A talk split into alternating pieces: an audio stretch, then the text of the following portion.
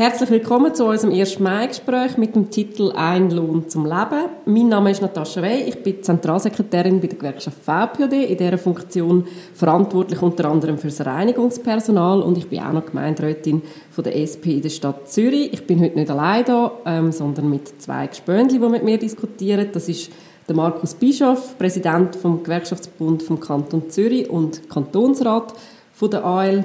Hallo Markus. Hallo miteinander. Wie lange bist du eigentlich schon Präsident vom Gewerkschaftsbund? Seit ungefähr 2013. Gut, doch schon eine Weile. Und auch dabei ist der Philipp Nussbaumer. Er ist Geschäftsführer von der Sozialfirma Street Church. Philipp, vielleicht kannst du dich kurz vorstellen und sagen, was Street Church macht und für was es euch braucht. Genau, die Street Church ist ein Projekt oder eine Institution in der Zwischenzeit von der reformierten Kirche, die, sage ich jetzt mal so, unterstützend, subsidiär zu den staatlichen Unterstützungsangeboten wie die Sozialhilfe etc. versucht, insbesondere jungen Menschen zu helfen, wieder einen Weg in unsere Gesellschaft zu finden, in ein gelingendes Leben. Und das macht sie mit Arbeitsintegrationsprogrammen, das macht sie mit Beratungsprogrammen, das macht sie mit einem Wohnprojekt, wo sie schlussendlich ja vor allem 20- bis 25-Jährige begleitet und versucht, ihnen zu helfen, dass sie irgendwo Fuß fassen, in einer Arbeitsstelle, in unserer Gesellschaft können teilhaben am aktuellen Leben. Also schon auch eine Organisation, die sich mit prekären Beschäftigten dann auch befasst? Sicher, die sich mit prekär Beschäftigten befasst, wo das Spannungsfeld kennt von «Ich bin in der Sozialhilfe, ich will noch eine Ausbildung machen, ich muss das irgendwie auf die Reihe bringen, ich habe meine Ausbildung vielleicht fertig gemacht, jetzt suche ich den Job im ersten Arbeitsmarkt, was finde ich überhaupt für einen Job?» Und normal sind es ja nicht Jobs im Hochlohnsegment, sondern es sind eben dann wirklich die Löhne, wo wir heute darüber reden, oder? Wo ein Thema werden für die Leute, in diesen Branchen, wo wir auch darüber reden heute. Genau, wir reden ja heute über Löhne, wir reden über Tieflöhne. Wir machen zuerst gleich einmal schnell eine kurze Begriffsklärung. Das ist ja ein bisschen eine Frage, was ist eigentlich gemeint mit einem Tieflohn, ab wo fängt ein Tieflohn an? Wir haben einmal die Definition herausgeschrieben von der internationalen Arbeitsorganisation ILO. Die definiert Löhne, die weniger als 2/3 vom nationalen Medianlohn betragen, als Tieflöhne. Das heisst also, es hat jemand einen Tieflohn, der auf Grundlage von einem Vollzeitpensum von 40 Wochenstunden weniger als 2/3 vom schweizerischen Bruttomedianlohn verdient. In der Schweiz ist im Jahr 2016 hat man die Grenze auf 4'335 Franken festgesetzt. Jetzt haben wir den Gewerkschaftspräsidenten vom Gewerkschaftsbund Zürich da. Markus, vielleicht kannst du kurz sagen, wie du das einschätzt, die Definition auf den Kanton Zürich.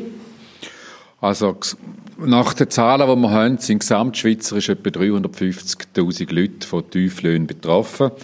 Wir haben glücklicherweise auch Zahlen von der Stadt Zürich. Das ist gut 30'000 Leute, die Tieflöhnbezieher und Bezieherinnen sind, also relativ hoch. Interessant ist natürlich, in welchen Branchen dass die sind. Es gibt die klassischen Tieflohnbranchen. Bei den einzelnen ist es sogar dann erheblich. Zum Beispiel bei den Wäschereien. Sind 70-80% der Beschäftigten sind im Tieflohnbereich.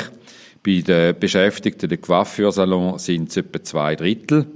Und auch in der Gebäudereinigung, Garten- und Landschaftsbau haben wir über die Hälfte der Leute, die im Tieflohnbereich ist. Es geht noch weiter. Gastronomie. Dort ist etwa jede dritte, die arbeitet im Tieflohnbereich. Und auch bei Hotelgewerbe ist natürlich dasselbe. Dann haben wir all die Gewerbe, die in der letzten Zeit massiv gewachsen sind. Sicherheitsbranche, Kurierdienst, Expressdienst. Da haben wir natürlich auch noch viele Schnittstellen zu Skiselbstständigkeit. Aber dort ist auch die Löhne, die sehr tief sind, die Tieflöhner sind. Und gerade in der Sicherheitsbranche sind sie in den letzten Jahren sogar massiv gesunken. Und dann haben wir noch ganz eine andere Kategorie, wo vielleicht ein sehr positives Image hat, wo man gar nicht das Gefühl hat, dass das zu dem Tieflohnsektor gehört. Das sind nämlich die Flugbegleiterinnen und Flugbegleiter. Also das, was man früher unter dem Begriff Stewardessen zusammengefasst hat, aber heute natürlich ein völlig veralteter Begriff ist. Die haben ein sehr hohes Renommee, aber die haben Anfangslöhne von 3'400 Franken. Das ist also eine extreme Tieflohnbranche.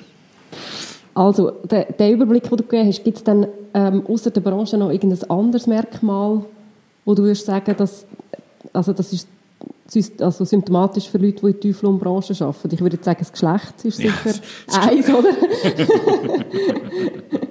Also das Geschlecht ist natürlich ganz entscheidend betreffend der Teufelbranche. Das ist völlig klar. Man sagt, etwa 2/3 der Leute, die hier arbeiten, sind Frauen in der Tieflohnbranche. Also ist völlig klar, dass Frauen ganz besonders von dem betroffen sind.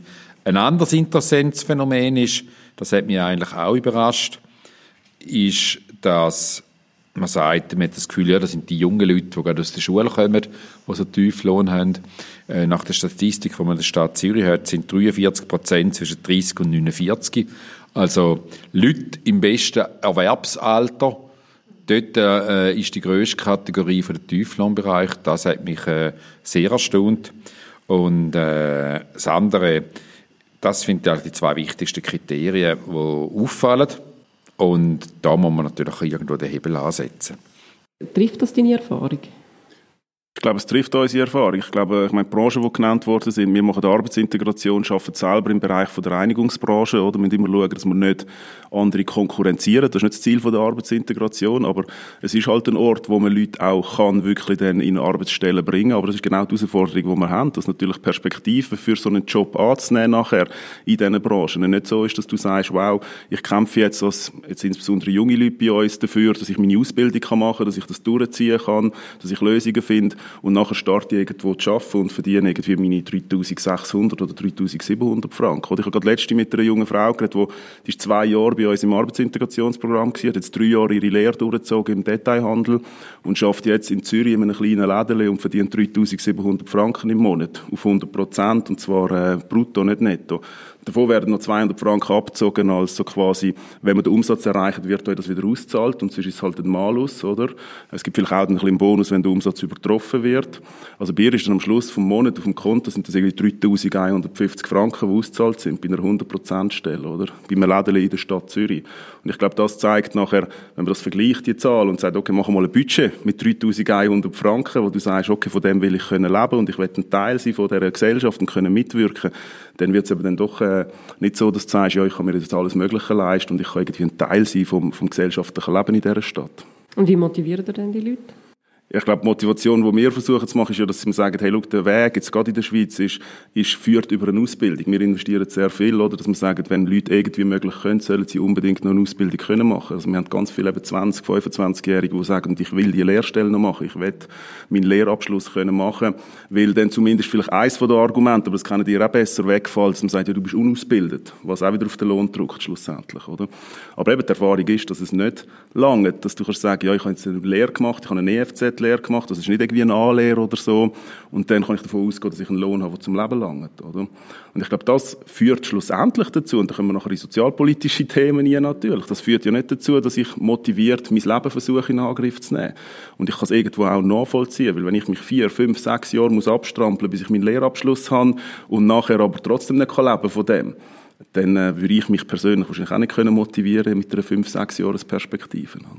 Also es gibt natürlich, glaube ich, in vielen Bereichen, jetzt im Reinigungsgewerbe, ist einerseits natürlich für viele Leute ist das ein Nebenjob, oder? Die haben einen Fulltime-Job und können am Abend noch putzen oder am Samstag.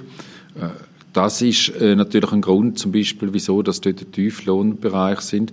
Und dann haben wir viele Leute, natürlich, die irgendwie nie den Sprung ins richtige Arbeitsleben finden, oder? Also, wo wirklich irgendwo 3, 4 verschiedene Teilzeitjobs haben. Und das ist eine riesige Problematik, oder? Und dann nachher kannst du die Leute natürlich in diesen Teilzeitjobs dort ein bisschen Security stehen oder dort ein bisschen putzen, ein paar Stunden und so. Da kannst du die Löhne natürlich extrem drücken. Und von dem her, das fände ich schon gut, oder? Dass man die Leute besser ausbilden, das können eine Lehre machen.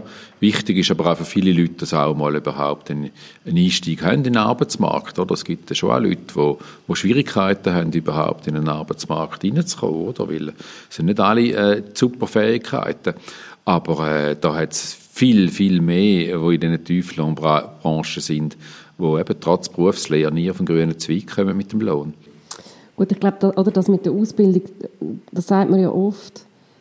Ich finde das teilweise ein bisschen zweischneidig, weil eben, wenn du quasi du hast 3, 4, 5 verschiedene Arbeitsverhältnisse und du schaffst derart viel, hast vielleicht noch eine Familie nebendran, gerade wenn es viele Frauen sind, du bist einfach dann nicht in der Lage, um zusätzlich noch eine Ausbildung zu machen. Ich finde, wir merken bei der Reinigung, wir haben ja beim Reinigungs-GAV haben wir relativ viele Ausbildungen, die paritätisch finanziert werden über die Abgaben, die Arbeitgeber und Arbeitnehmer machen.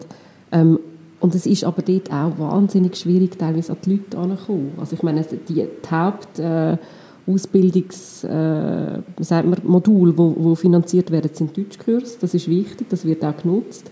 Aber, und das, also es geht auch auf Arbeitszeit und so, aber es ist trotz allem, sogar dort ist es schwierig, die Leute eigentlich zu motivieren, dass sie wirklich, also dass sie diese Kurse machen können. Weil du bist gleich halt, also je prekärer oder schwieriger deine Situation ist, desto mehr bist du halt der Spielball von deinem Arbeitgeber.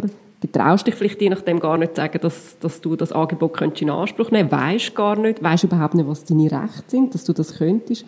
Also dort, ich glaube, das ist auch gewerkschaftlich eine Herausforderung, oder? Dass man eigentlich recht viel von diesen Angeboten, die es auch schon gibt und die bestehen, dass man die auch besser bekannt und zugänglich macht. Also es ist gewerkschaftlich natürlich eine doppelte Herausforderung.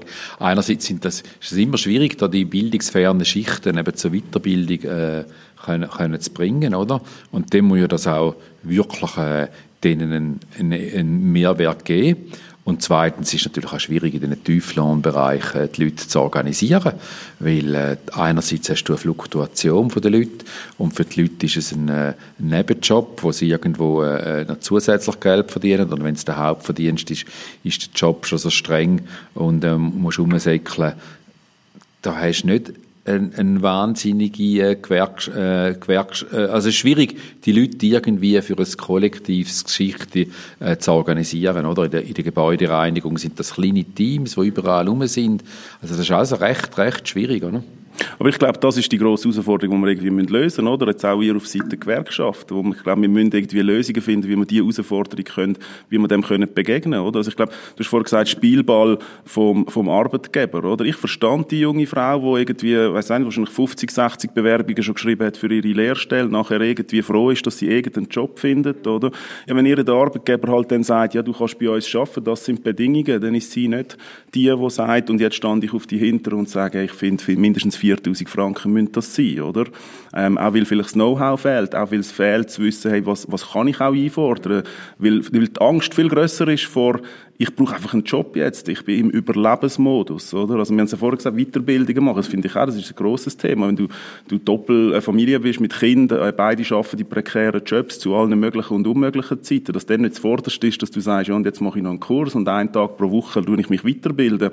Ich glaube, das ist wie weit weg, oder? Wo wir, glaube ich, auch aufpassen müssen, dass wir, wo wahrscheinlich so ein bisschen geradlinigere Arbeitskarrieren haben und uns gewöhnt sind, dass man schafft, sich weiterbildet, dass man sich das auch leisten kann, dass man wirklich uns überlegen, wie können wir eben an die Leute hin und wie können wir ihnen aufzeigen, dass das auch etwas ist, was man machen darf und sie sich nicht einfach als Spielball fühlen vom Arbeitgeber, oder? Gut, gerade in der Reinigung, also was man schon sagen kann, ist, es gibt zumindest jetzt einen GAV. Also den hat es nicht immer gegeben. Der könnte sicher viel, viel besser sein. Also ich habe jetzt gerade vorher noch mal den Mindestlohn angeschaut oder ausgerechnet bei der Unterhaltsreinigung 1, ist es inklusive 13. Monatslohn, ist man letztes Jahr auf 4.015,50 Franken pro Monat. Also immer noch tiefer als das, was wir jetzt vorhin dann eigentlich gesagt haben, was ein Mindestlohn wäre. Aber ja, es ist so ein bisschen das, wie soll ich sagen, das Argument, ohne wäre es noch viel schlimmer, oder? Und gerade jetzt, also eine Branche wie die Reinigung ist zumindest für einen GAV in dem Sinn gut, weil es eine gewisse, es bildet einen gewissen Ausgleich, respektive gerade auch die grossen Unternehmen haben das Interesse daran, dass der Markt zu einem gewissen Grad geregelt ist, weil sie sonst gedammt werden von den kleinen Unternehmen. Also das gibt auch eine gewisse Sicherheit, also dass man so einen GAV kann abschliessen. Aber ich habe vorher noch etwas fragen, im Punkt der Sozialfirmen. Wenn wir das oft auch diskutieren, also du hast es vorher angesprochen, es gibt die Schnittstellen mit dem GAV, oder? Und wir sind dann immer wieder am diskutieren, ja, was eben fordert man jetzt dort einen Mindestlohn, fordert man die Einhaltung von dem, oder, also das fordern wir, soweit ich das weiss, oder das ist auch der Allgemeinverbindlichkeit unterstellt, aber also könnte man nicht auch argumentieren, dass gerade eigentlich so Projekt auch einen Beitrag leistet dazu, dass die Löhne noch viel tiefer sind. Das ist jetzt ein bisschen böse formuliert, aber weißt du, was ich meine? Ja, ich weiss schon, was du meinst. Ich finde, das ist auch zur rechten Diskussion, oder? Wo ich finde, das müssen wir diskutieren. Zudem diskutieren wir auch immer wieder mit der Paritätischen Kommission zum Beispiel. Ja. Genau die Diskussionen auch, oder? Was ist das Lohnniveau, wo man zahlt, oder? In unserem Fall ist es so, dass wir sagen, die meisten, also wir haben wie zwei Teile. Wir haben die Leute, die vorbereitet werden auf eine Berufslehre, oder? Die arbeiten bei uns vielleicht 2 Tage pro Woche in der Arbeit. Der Rest ist Ausbildung, Bildungsprogramm, Vorbereitung auf Berufsschule, oder? Dort orientieren wir uns an Lehrlingslöhne dann auch in der Branche, oder, wo auch das Thema sind auch geregelt, glaube ich, im GAF, oder? Und das ist klar, da müssen wir uns irgendwo in dem bewegen. Denn das andere, finde ich, auf der anderen Seite ist die Frage, was machen wir mit unseren Preisen, oder? Also die Dienstleistung, die von uns genutzt wird, die darf sicher nicht unter einem Preis sein. Und das ist, also gibt es auch Vergleiche in unserem Fall, wo man kann sagen, wir sind teurer als ein normaler Reinigungsunternehmer ist, oder? Also wir machen es sicher nicht, oder wir wollen nicht den Markt kaputt machen, das ist ganz klar.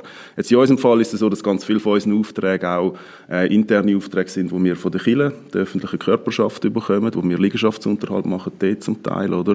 Und dort ist es, ja, es ist immer wieder ein Abwägen, wo nehmen wir jemandem einen Job weg, um jemandem können ermöglichen, überhaupt mal wieder einen Job zu haben. Mhm. Ich glaube, da muss man in der Diskussion sein, das muss man sauber regeln. Und es ist auch eine Frage, wenn man über Sachen zu diskutieren, wie Mindestlohnthematiken etc., man sich gut muss überlegen, wie können wir Praktika, Arbeitsintegration, Lehrstellen, die müssen irgendwo Ausnahmen haben für das, oder? Ich glaube, niemand fordert, dass wir Lehrlinge 4'000 Franken im Jahr zahlen müssen. Auch das wäre vielleicht mal eine Diskussion wert, oder? Aber ich glaube, dort muss man aufpassen, dass das nicht Schlupflöcher gibt für eben nachher ganz, ganz komische Modelle, oder? Ja, nein, ich finde, es ist eine wahnsinnige Gratwanderung bei den Sozialfirmen. Einerseits, dass sie auch das Gewerbe nicht einfach konkurrenzieren, oder? Mit tiefen Löhnen und dass sie nicht Lohndruck machen. Und gleichzeitig ist allen klar, dass so Firmen braucht, um die Leute mal einen Einstieg zu ermöglichen, etc. Oder? Das ist alles klar, aber es muss alles muss, glaube ich, immer ein bisschen Diskussion sein, weil er wirklich irgendwo zwischen dem Gewerbe und den Gewerkschaften hin und her, glaube ich, bei beiden könnt ihr anecken und bei beiden könnt ihr auf Grund laufen. Das andere, was ich wollte sagen, ist einerseits das, wichtig, was du gesagt hast, Natascha, ist das mit dem GAV beim Reinigungsgewerbe, dass das sicher eine gewisse Beruhigung und einen gewissen Ausgleich gibt und vor allem, dass die grossen Firmen eben auch ein Interesse haben an einem GAV. Und nur so kann man, glaube ich, die Firma zu einem GAV zwingen, weil zuerst, wenn es dort einen allgemeinverbindlichen GAV gäbe im Reinigungsgewerbe, da wäre das nackte Chaos, oder? Das wäre, der Lohn wäre auf 15 Franken da unten oder auf 13 Franken, das wäre extrem nach oben gedruckt, oder? Aber was mich dort wundern würde, oder, wie gehen wir mit diesen, sag jetzt mal, neueren Modellen um, oder jetzt auch der Digitalisierung geschuldet, die sagen, okay, ich kann jetzt meine Reinigungskraft privat, die muss ich ja nicht mehr buchen, nur über irgendwie ein grosses Unternehmen, sondern ich habe auch die Möglichkeit, von einem grossen Verlagshaus in Zürich macht das zum Beispiel, oder irgendwie Leute mir vermitteln, wo sogar dann noch Werbung gemacht wird, die sagen, nein, die kommen schon auch einen anständigen Lohn über und wahrscheinlich, ich weiss es nicht, das wissen die besser, wahrscheinlich sogar die GAV-Zahlen erfüllt sind, oder? Die du jetzt ansprichst vom grossen Verlagshaus, die sind sogar GAV unterstellt. Genau, und trotzdem finde ich, es gibt einen Mechanismus dort drin, dass das Risiko von der Auslastung vom Arbeitnehmer wird komplett auf den Arbeitnehmer übertragen und der Arbeitgeber, oder jetzt in dem Fall eben der Eigentümer von der Firma, der kann eigentlich das ganze Risiko auslagern. Und dort weiss ich nicht, ob ein GAV langt. Oder? Natürlich können wir den Lohn mit dem richtigen Ort nehmen. Ich glaube, du musst einfach unterscheiden, weil du natürlich im GAV, also im Reinigungs-GAV hast du nach wie vor den Hauptanteil der Firmen machen Unterhaltsreinigung, Gebäudereinigung, Spitalreinigung, also weißt, machen, oder teilweise auch im öffentlichen Verkehr, also machen eigentlich eine Art gewerbliche Reinigung. Und das, was du jetzt ansprichst, ist natürlich der ganze Markt, der zunimmt von der Reinigung im Privathaushalt. Aber die sind, also das fangen teilweise die Reinigungsfirmen auch an, anbieten, aber also die ganze Frage von der Plattformökonomie, das ist eigentlich, ja, das sind ja die, oder? Du buchst genau online jemanden und du bewertest nachher, ist das Putz gewesen, gut Putz gewesen oder nicht. Und ich meine, dort hast du von Fragen, von Sozialversicherungen, Haftungsfragen, also dort ist nichts geklärt, oder? Und ich glaube, das ist auch eine Herausforderung, die Gewerkschaften dran sein müssen. Das ist einfach noch mal schwieriger, weil die Leute sind dann wirklich dezentral. Also in einem Reinigungsunternehmen hast du wenigstens noch Teams, die irgendwie in einem Gebäude zusammen unterwegs sind. Das hast du bei so Plattformökonomie überhaupt nicht mehr. Aber es ist nicht ganz vergleichbar. Aber da sprichst du also etwas ganz Wichtiges an, Natascha. Ich meine, jetzt mit dieser Corona-Geschichte, oder? Das hat ja der ganze Digitalisierungsschub hat ja nochmal einen Quantensprung gemacht. Und all die Jobs, die jetzt da eben quasi der Onlinehandel nimmt zu, alle, die liefern, all die Sachen, die teilweise dann selbstständig sind, teilweise angestellt. Prekarisierung von Arbeitsverhältnis nimmt extrem zu, oder? Dann haben wir die Rechtsformen, eben teilweise sind selbstständig, teilweise sind sie nicht selbstständig. Da wird der Druck auf die Löhne im unteren Sektor wird massiv zunehmen. Und es ist eine Schwierigkeit, das zu regulieren. Man säckelt eigentlich immer dem Zeug hinein, oder? Also es wird extrem zunehmen und wir versuchen das zu regulieren. Wir sind jetzt im Kampf der Sozialversicherungsanstalt und ZUWA ist seit etwa 3 Jahren gegen Uber am Prozessieren, dass die Sozialversicherungsbeiträge abliefern. Und wenn man dann den Kampf gewonnen hat, und ich bin sicher, dass man der kommt die nächste Firma, also das wird massiv zunehmen.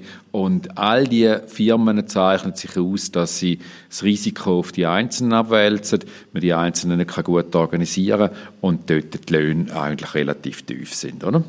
Ja, und ich meine, das hat auch Sportfolgen. Also wenn jetzt, das betrifft ja nicht nur die Löhne, die du dann momentan hast, das betrifft deine ganze Altersvorsorge. Also ich meine, sagen wir mal, wie du dir eine zweite Säule finanzieren willst, wenn du 15 verschiedene Arbeitsverhältnisse hast, nie irgendwie eine Beitrittsschwelle vom BVG erreichst. Also das, oder? Das hat ja irgendwie dann auch Folgen, ja, die weitergehen. Aber vielleicht einfach noch zu der Einigung und Corona. Also ich meine, es ist in dem Sinne einfach auch eine prekarisierte Branche, das sehen wir im Moment auch. Es sind immer die Letzten in der Kette. Also momentan, klar kannst du appellieren und sagen, haltet die Verträge ein und irgendwie zahlen die Reinigungsunternehmen trotz all dem. Aber da bin ich dann, also das, auch was wir hören, noch lange nicht überzeugt, dass das momentan überall passiert, oder? Das ist das Erste, was du machst, wenn es dir selber, wenn du knapp bist, ist quasi, du streichst halt dein Reinigungsunternehmen. Also dort muss ich Markus beipflichten. Ich glaube, die Krise ich sehe da die Chancen momentan noch nicht. Ich habe eigentlich auch immer das Gefühl, es trifft die, die es sowieso schon trifft und die schon mit tiefen Löhnen irgendwie gegängelt werden. Also es ist ja so, und da bin ich genau auf der gleichen Seite wie ihr. Also mein Vorwurf ist nicht, dass Gewerkschaften zu wenig machen in diesem Bereich oder nicht, sondern ich glaube, dass es wichtig ist, auch in der Öffentlichkeit, dass man zeigt, hey, so cool wie das ist für den Kunden, oder, der sagt, ich kann hier easy etwas buchen, ich komme meine Dienstleistung über, dass dort dahinter, glaube ich, ein riesen Thema von diesen prekären Verhältnissen, von diesen prekären Arbeitsverhältnissen auf uns wartet. Und ich glaube, das müssen wir uns überlegen, wie wir dem begegnen, auch als linke Politiker, oder, wo wir uns überlegen, hey, wie machen wir A, auf das aufmerksam und B, wie schaffen wir es, die Löcher, wo ich dir, Markus, recht gebe, oder? Kaum haben wir eins gestopft, wird das nächste wieder kommen. Und die werden alle erfinderisch sein, um wieder das nächste zu finden, wie man es anders lösen kann. Oder? Und ich glaube, dass das uns einfach vor grosse Herausforderungen stellt. Und ich glaube, dass wir dort gut daran tun, das nicht aus dem Blick zu verlieren. Und dass wir sagen, okay, dort müssen wir wirklich auch die Öffentlichkeit sensibilisieren. Und auch, ich sage jetzt mal, die Kunden von diesen Firmen und von diesen Dienstleistungen sensibilisieren, dass halt die günstige, einfache Dienstleistung auch damit verbunden ist, dass jemand anderes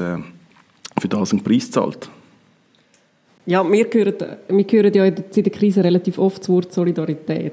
Und es müssen alle ihren Beitrag leisten. Das liest man vor allem in der NZZ, lese ich das relativ oft, dass jetzt alle ihren Beitrag leisten müssen. Und ich würde jetzt sagen, gerade in der Tieflohnbranche, also wenn man jetzt zum Beispiel schaut, wer eigentlich Kurzarbeit beantragt, und dass das ja doch eigentlich dann in diesen Branchen, also es ist 80% normalerweise vom Lohn.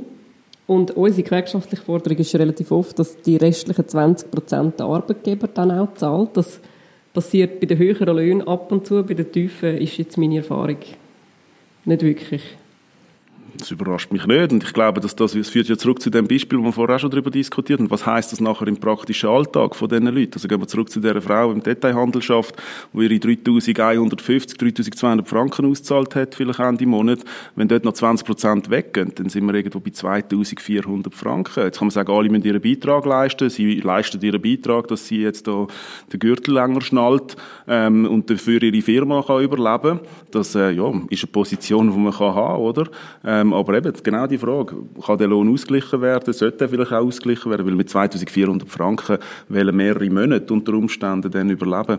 Ist ja nicht so, dass die vorher einen Lohn hatten, wo sie ganz viel auf die Seite da hatten und sagen, ja, ich kann jetzt von meiner Reserve leben und ich habe jetzt da noch 3 Monatslöhne sicher in der Reserve und ich kann das machen. Und ich glaube, es ist, ja, also wir landen immer am gleichen Punkt. Am Schluss sind es die prekären Arbeitsverhältnisse und die Löhne, die prekär sind, die zu prekären Situationen führen. Es wird nicht besser in Corona, es wird viel schlimmer. Das ist wie jede Krise, oder? Also, dort gibt Krisengewinner und Krisenverlierer und Verliererinnen. Und die da unten gehören eher zu den Verlierern und Verliererinnen und die da oben eher zu den Gewinnern. Und was zum Beispiel auch noch ist, all die Berufe, die Trinkgeldkomponenten haben, oder? Coiffeurengewerbe, Coiffeuse, Service. Das bricht ja alles weg, oder? Und das ist in der Regel ja auch nicht versichert, oder? Ist kein Lohnbestandteil. Das hat man einfach nebenzu. Und dort ist man doppelt gelackmeiert. Und das Problem ist eben wirklich, oder? Viele Löhne sind jetzt schon so tief, dass die einfach quasi das Überleben sichern. Oder einigermaßen, nur können eben bezahlt werden, weil es ein Zweitlohn ist, weil dann irgendein Familieneinkommen, wenn es dazukommt und so, wenn alle zusammenlegen, dass man kann existieren, aber jemand allein kann davon nicht existieren. Also ich weiss von Flugbegleiterinnen zum Beispiel, die ein Zimmer teilen, weil die Löhne so tief sind und dann hat man zusammen ein Zimmer, das man teilen kann, weil man ja unterschiedliche Flugpläne hat und so. Also so wie früher, wo man quasi noch das Bett teilt hat und wenn der andere Gegenschicht geschafft hat, all das gibt es.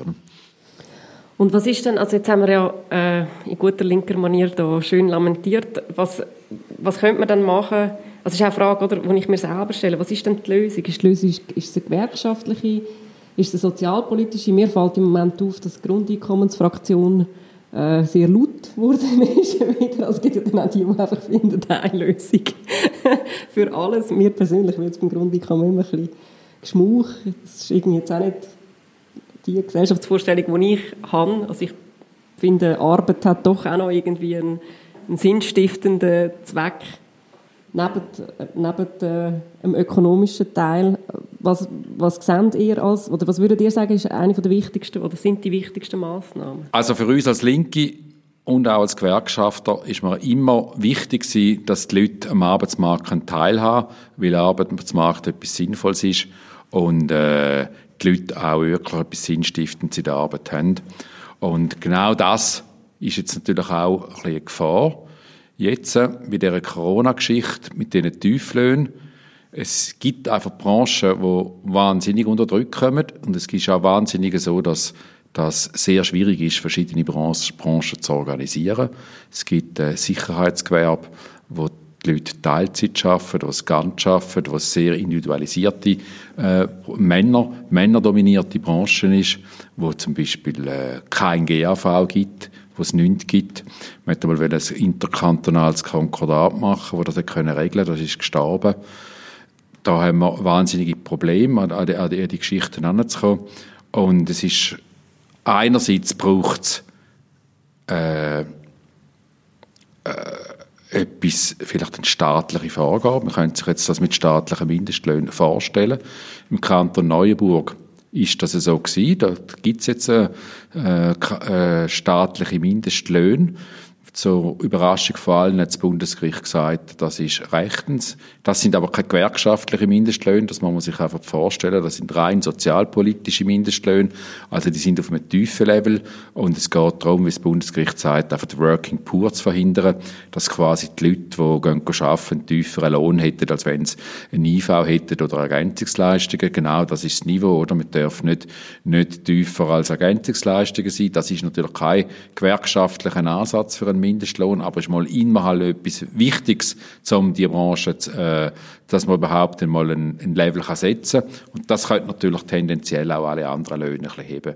Und das andere ist natürlich auch wichtig, dass wir uns Beispiele rauspicken, oder? Es gibt jetzt wirklich Leute, die wahnsinnig schlecht verdienen Und die anderen Leute sind auf dem empfindlich. Wir finden es nicht gut, wenn zum Beispiel die jetzt die Reinigung machen in der kantonalen Verwaltung, nur noch 19, 20 Franken haben und vorher haben sie 25 gehabt. Da sind die Leute empfänglich, wenn man so Beispiele bringt. Und wir müssen ein paar so Beispiele bringen, wir müssen schauen, exemplarische Sachen, und dann kann man auch eine gewerkschaftliche Organisierung machen. Und ich glaube, das wäre auch eine Chance. Die Leute haben das Gerechtigkeitsgedanken und die Leute stossen sich daran, dass andere so wenig verdienen. Und da könnten wir aufbauen und da könnten wir etwas machen. Und ich glaube, dort haben wir noch Luft nach oben, dass wir das eben transparent machen, dass wir die Geschichten erzählen, oder? Und dass wir auch aufzeigen, wo wir, jetzt sage ich mal, auf der Seite, wo wir Kunden sind oder Endverbraucher sind, wo wir auch Verantwortung haben, eben wo kaufe ich mein Buch, wo kaufe ich meine Reinigungsleistung ein, wenn ich mir das gönne, dass ich das wettmache. Ich glaube, dort muss klar werden, was ist hinten dran, dass eben nicht einfach nur, dass die schöne Fassaden ist, dass das die einfache Dienstleistung ist und dass das ja jetzt jedem ermöglicht, fast selbstständig zu arbeiten, etc., jetzt im Bereich von der Reinigung, oder? Ich glaube, dort müssen wir wirklich einerseits politische Belege, was ist machbar, auch mit den politischen Instrumenten, die wir haben, aber eben, was ist auch möglich, dass wir informieren und dass wir das aufzeigen. Ich glaube auch, damit die Leute, die in diesen Situationen sind, selber merken, dass sie A, nicht die Einzigen sind und dass das B, nicht normal ist und dass das nicht einfach fair ist, wie es jetzt bei ihnen läuft. Ja, ich glaube auch, die muss sich die Gewerkschaftsbewegung teilweise ein bisschen selber an der Nase nehmen, dass man muss einfach gerade in den Organisationsformen irgendwie auch innovativer werden. Also gerade in der Form, wie sich der Arbeitsmarkt halt auch ausdifferenziert hat. Das ist halt auch nicht mehr 1970 und alle Leute arbeiten am gleichen Ort und ein Sekretär kann kommen und mit denen Pause machen und sagen, und das Formular anlegen und sagen, es wäre noch lässig, würden alle beitreten. Also es ist auch schön, wenn das früher mal so funktioniert hat, aber das ist einfach heute irgendwie nicht mehr die Realität. Und ich glaube auch dort, ja, muss man irgendwie, also wie es halt auch immer ist in der Linken, man muss auch anständige Organisationsformen finden zwischen irgendwie Bewegung und Institution. Wie flexibel bist du auch als Gewerkschaft? Das betrifft auch deine eigenen Abläufe. Also ich glaube, dort ja, gibt es auch noch viele Herausforderungen. Also ich bin auch der Meinung, gerade in den Frauenberufen steht man eigentlich noch recht am Anfang, oder? Wir haben vorher jetzt über die Reinigung geredet. Was wir jetzt gar nicht angesprochen haben, ist zum Beispiel die ganze Frage von der Kinderbetreuung. Das sind jetzt nicht, das sind nicht Mindestlöhne im Sinn von, wobei teilweise auch, wie wir es jetzt hier vorhin diskutiert haben, aber es sind einfach auch Löhne, die praktisch nicht wachsen, oder? Also ich habe letztens irgendwie mit einer Kita-Leiterin geredet, hat sie gesagt, ja, weißt, ich kann jetzt bei denen, die vielleicht 10 Jahre bei uns sind, kann ich so langsam in Richtung Lohn von 4'8 bis 5'000 kommen, oder? Und ich meine, das ist auch keine Entwicklungsperspektive für so einen Job. Also Organisationsformen ist das eine, oder? Wir müssen wahrscheinlich viel mehr an Gewerkschaften Campaigning machen, oder? Wir können wirklich exemplarische Aktionen machen, das medial können ausschlachten und dann nachher hat man auch mehr Erfolg und man muss sicher mit anderen Formen an die Leute herankommen, das ist völlig klar. Ich meine, einer, glaube ich, von den grössten Organisierungserfolgen letzter Zeit ist die Umkleidezeit in den Spitälern, oder? Wo sich wahnsinnig viele Leute jetzt für eine Gewerkschaft interessieren, wo man etwas macht, oder? Es gibt schon Formen, wie man an die Leute herankommt. Und es ist klar, Tieflöhner sind schwierig zu organisieren. Es sind auch nicht die, die einen Haufen Mitgliederbeiträge zahlen können. Oder? Das sind Leute, die auch fluktuieren. Alles. Also jetzt mal ein rein Betriebswirtschaftler ist das für eine Gewerkschaft noch relativ schwierig. Oder? Aber wir haben ja auch gesellschaftspolitische Aufgaben. Und, das muss man wahrnehmen und da muss man halt auch Schwerpunkt setzen. Und man muss auch Mittel einsetzen, um an die Leute heranzukommen. Das ist, glaube ich, ein gutes Stichwort, vor allem wenn es der Gewerkschaftspräsident vom Kanton Zürich sagt. Das verstehe ich als Aufforderung. Ich würde sagen, dann schließen wir das Gespräch hier, ausser ihr habt jetzt noch etwas sehr Dringendes, was ihr wollt sagen. Aber für mich ist es gut und danke vielmals, es war interessant. Danke auch. Danke.